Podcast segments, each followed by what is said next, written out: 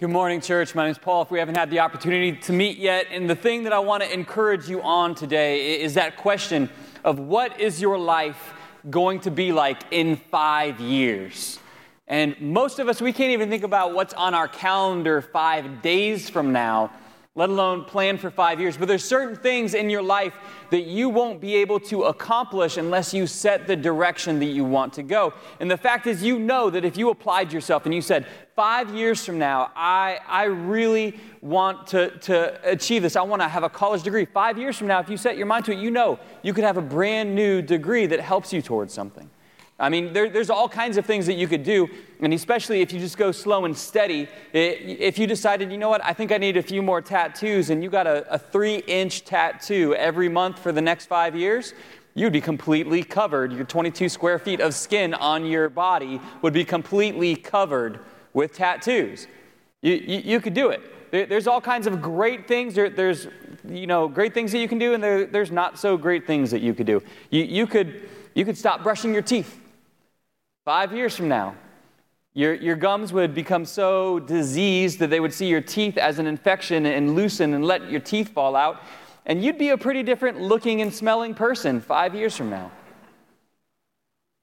There, there's lots that you could do or you could coast through because the fact is, we know in our head that, that we'd say, man, I would really love it if five years ago I had decided to take $350 a month and set it aside so that I'd have $20,000 sitting in my account right now so I could take a month long vacation to Europe. I would love if I did that five years ago.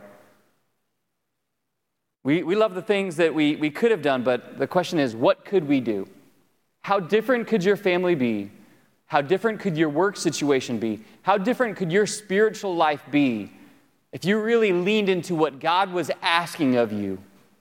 for the next five years. I believe that when we set goals, when we set our sights like that, when we live our life in that kind of style of saying, I'm going to accomplish something that cannot be accomplished in 12 months, that, that's like the people who planted orchards that feed people 15, 20, 50 years after their life has even ended. We want to live the type of life that blesses people in an abundant way, and it takes some foresight. It takes some decisions. It takes, just quite honestly, some drastic actions.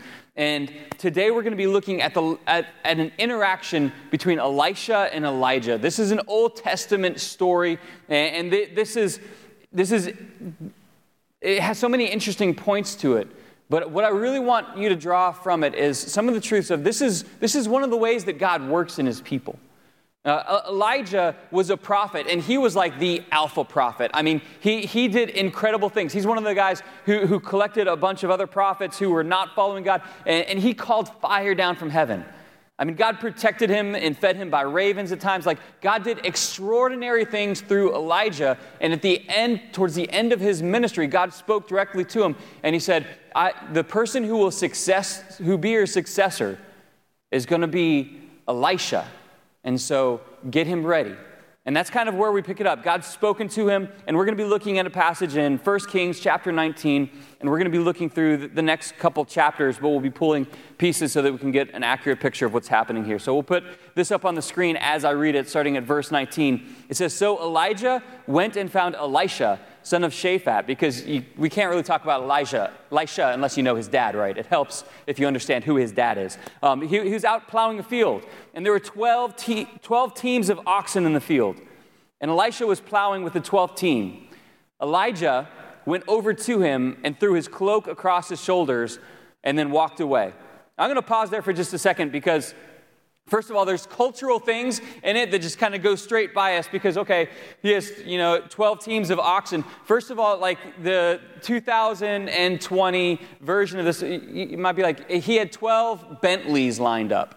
Like, I mean, like when you understand 12 teams of oxen, like this was wealth. As Elijah walked up to this young man, Elisha, he was working on, on you know, Shaphat Family Farms Incorporated, and he had it made. Like life was good. Elisha was lined up to be set for the rest of his life.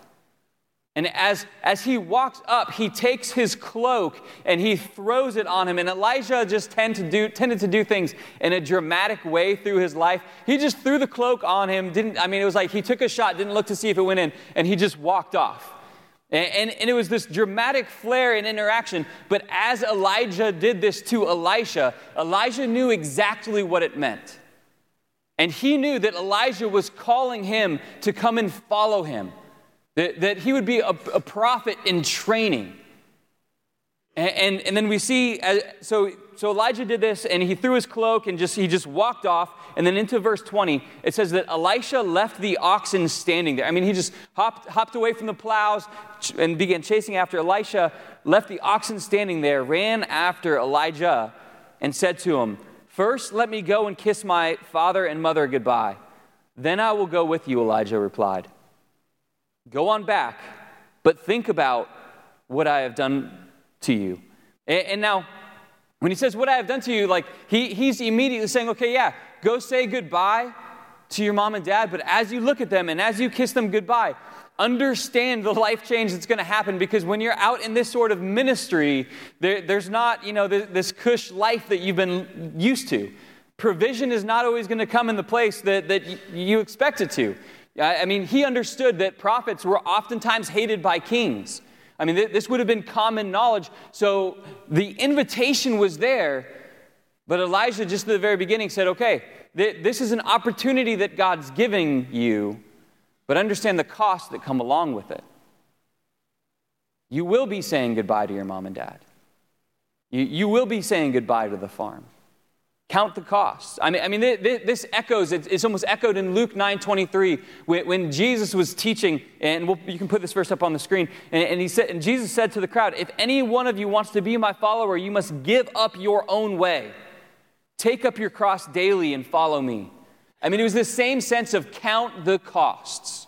And that, that's what was happening with Elijah and Elijah. But, but Jesus, straight from his mouth to those who would be his followers, he said, you need, to, you need to understand, you give up your own way. And so I just want to make sure I get in my own face a little bit about this for me. Like, Paul, do you understand? Like, when you have those conversations with God and it's like, well, God, I think this is what we really should do. And scripture's very clear no, this is what you need to do. Well, you know, you don't understand my situation. No, this is what Scripture instructs. And Jesus' calling, Jesus' words, his instructions to those who would be his followers was if you want to follow me, then you have to take your own way and give it up. To be my disciple, there's costs that come.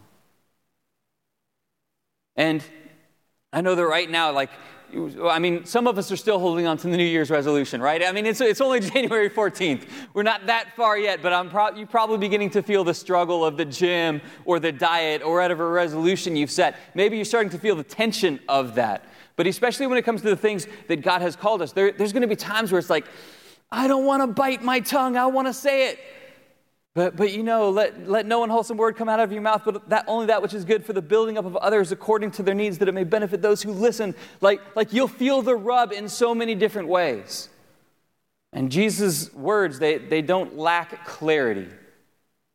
Take your way and give it up and follow me. And if you can't count that cost, then understand this is the cost of being my follower. Not, not just words, not just actions, not behavior, not just finances, not just energy and time serving. But I mean, the, the depth that Jesus took it to in that passage was actually take up your cross daily and follow me. Now, now this is, I, I don't want to be discouraging. I want to encourage you, but I want you to have clear and accurate expectations about what life holds for the follower of Christ. It's not always going to be easy. I think that Scripture is clear, and we'll see in one of the later passages that we look at that, that Scripture gives us a call to joy. That, that, we're not, oh, we're suffering, I'm taking up my cross daily, this is terrible. No, like we have this extravagant love of God that is poured out into our life. There is a joy that nothing of the world can take away. And in fact, I'll tell you that the struggle that we feel to let go of things like anger and wrath and malice and gossip, these things that we just tend to do that we have trouble letting go of, there is an actual greater joy that God has in store for you once you get rid of those things.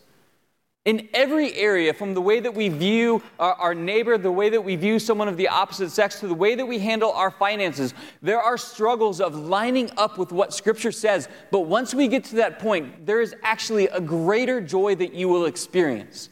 God designed you I mean, I mean, he knew every word before it would leave your lips. He, he's known you intimately from the time you're in your mother's womb. Every womb, every hair that is on your head, he has it numbered. He knows you and he knows what you really need. And so his words in scripture, his instructions to you, they do not fall flat. When you read them and you say, "Oh, that would be really hard. I don't think I could pull that off." That is actually God speaking to you saying, "Hey, I'm calling you to something better."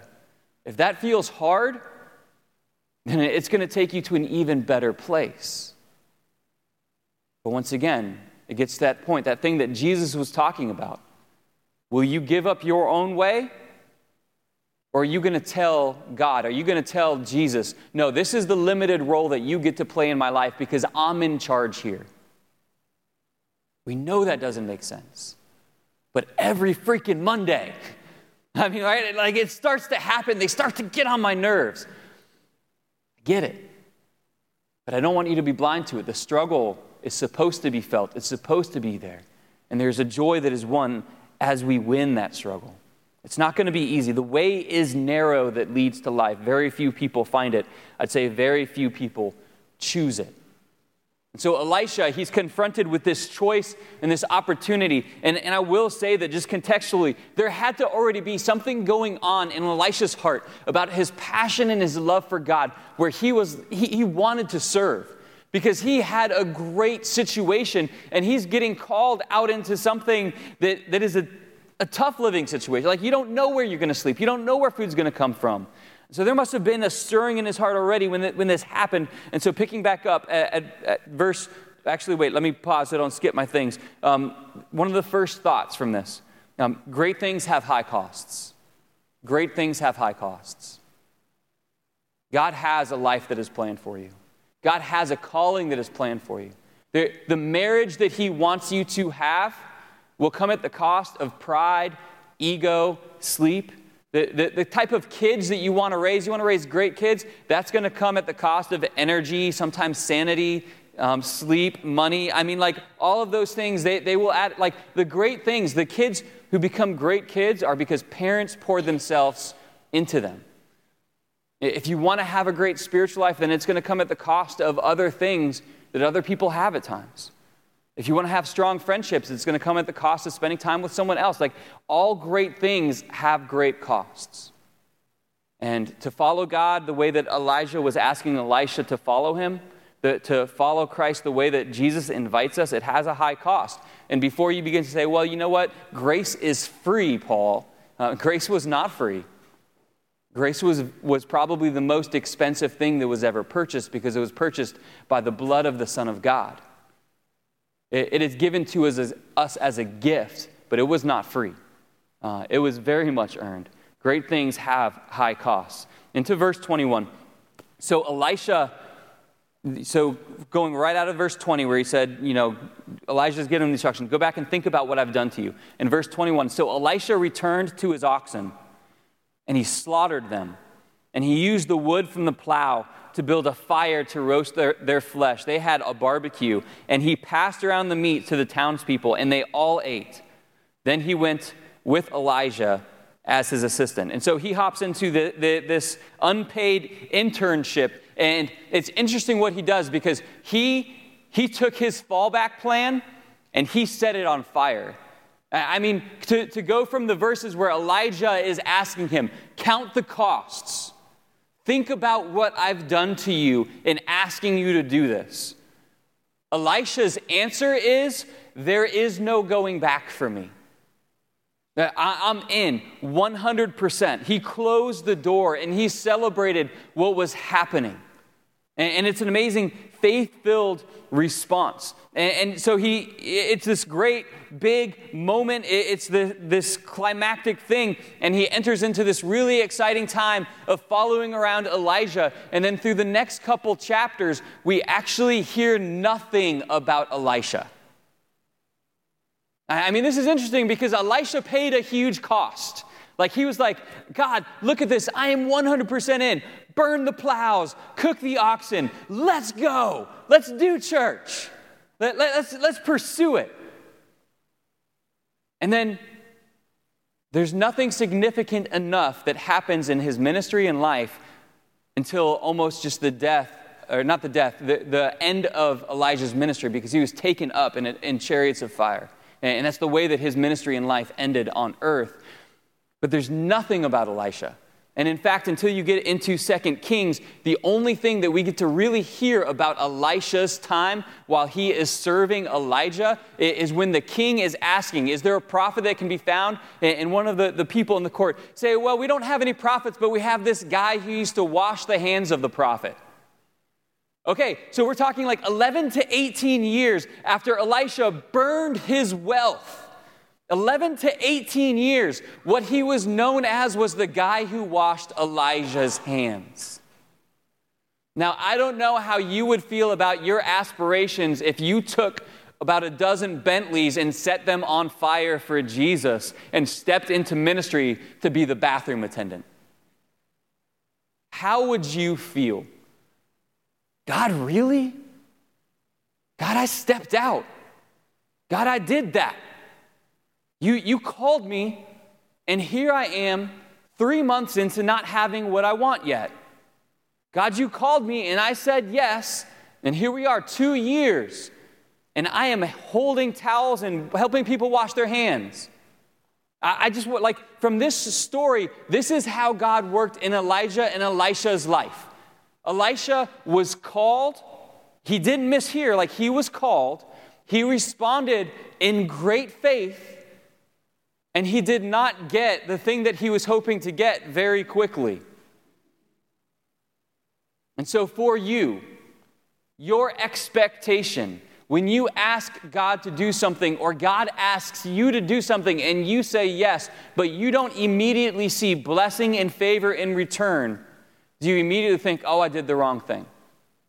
I mean, when you clearly know this is something I need to do, like I need to step out of this relationship that I've been in. I know that it's destructive, but here I am six months, 12 months, two years later, and I'm still lonely. God, did I do the wrong thing? I mean, when, when, when it's our heart that is doing the waiting, it's easy to read the scripture and be like, well, okay, Elisha had to wait 11 years, whatever. But when it's your heart that has to do the waiting, does it all of a sudden feel like, oh, this must be completely broken? I must have messed up. I must have hurt. God wouldn't want me to be lonely. God wouldn't want me to be sad. God wouldn't want me to have to do without. God wouldn't want me to drive that kind of a car. God wouldn't want me to have to work beneath someone else. I mean, I just I want to press on that for a minute.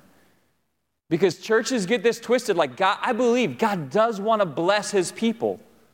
But that doesn't mean that you don't walk through a time of preparation. It does not mean that you don't walk through a decade of preparation. And if God has called you into it and you walk into it with confidence and you know this is where I'm supposed to serve, this is how I'm supposed to live, but it's difficult for a while, that doesn't mean you heard wrong. And it doesn't mean you tuck tail and run away and back out. It means that you look and say, okay, God, you have called me to walk through a desert, and I'll walk through a desert. You have called me to, to pick up my cross daily, I will pick up my cross daily. I, I will obey the words that you've, you've spoken to me through your scripture, no matter what the cost. And this is because God is at the center of our story and not ourselves. This is a story about how our life is a story about how we bring Him honor, not how He honors us. We glorify him. He doesn't glorify us, but we, we do. We are the recipients of, of blessing and favor and great things at times. But that doesn't mean that we don't walk through difficulties. And so it, it's interesting. He goes through this time, and, and then it gets to the end of Elijah's life, and finally Elisha enters back into the story. And, and, Elijah knows that his time is coming. I mean, he actually complained to God about how terrible the people was, and it almost looked like his life started to, his ministry on earth began to wrap up because he, he almost lost hope. And God's, God gave him some instructions, and, he, and he's going, and, uh, he's having a conversation with Elijah in 2 Kings 2 9. We'll actually put this up on the screen, and I'll read it to you. And it, and it says, When they came to the other side of the river, Elijah and Elijah said to Elisha, Tell me what I can do for you before I am taken away. And Elisha replied, Please tell please let me inherit a double share of your spirit and become your successor. Now, this is an interesting ask because uh, for the you know, last at least 10 years, Elisha has been serving Elijah in a way where he just did what he was told. Like, wash my hands. Like, I mean, just whatever Elijah needed, Elisha would have been doing. And so at the close of Elijah's ministry, Elisha, he, he, asks big. Like Elijah has done incredible things, and he looks at what Elijah's done and he says, I want, I want to I want to see double what you saw. And this is an interesting ask because there's part of us that responds to an ask like this and we say, man, that sounds like some sort of like greed. Like you want to, why do you want to do more? And, and I want to tell you, there's a truth that God will allow us to walk through difficulty, but God wants to see great things in your life more than you want to see great things in your life. You, you have your eyes on some great things that aren't really great things at all, but what God wants for you is better than what you have planned for you that he wants to pour, pour, his blessing and favor out on his children so that they shine like lights here in this darkness because they don't complain, because there's just something different about them. God wants great things for you. And so I, I want to make sure that you see, even in the face of difficulty, it's not that we don't ask God for something better. And in fact, when, when I pray for, for the young leaders that God's given me to pour into, when I pray for Drew, when I pray for Aspen, eh, when, when I pray for Cassie, when, when I pray for my kids, the thing that I usually ask for them, God, I want to see twice the kingdom work come out of them than what's come out of me in my life. Out of the great things and the miracles and the blessings that I've got to see and the favor that I got to experience, God, give them even more.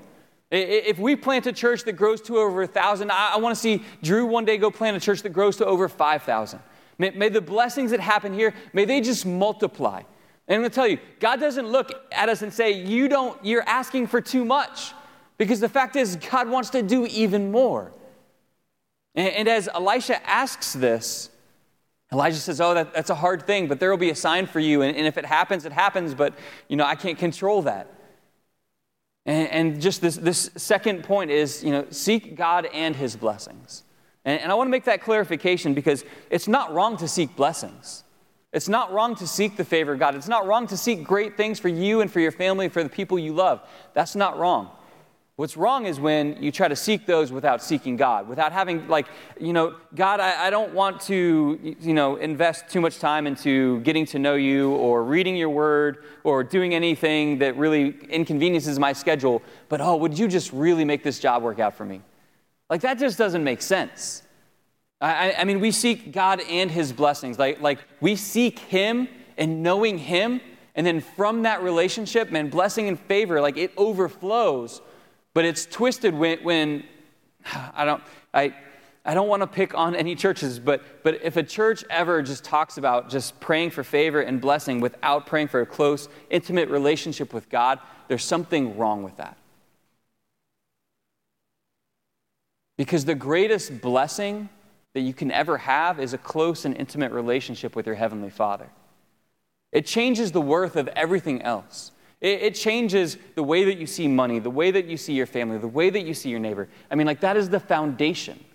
And so we can't miss, we can't be people who just seek after blessings without seeking after our Heavenly Father because that is the greatest blessing, first and foremost. And so we want to seek after God and we want to seek after His blessings. We don't want to be afraid to ask for, for a double blessing from what we've seen. God, do greater things than we've seen in other generations.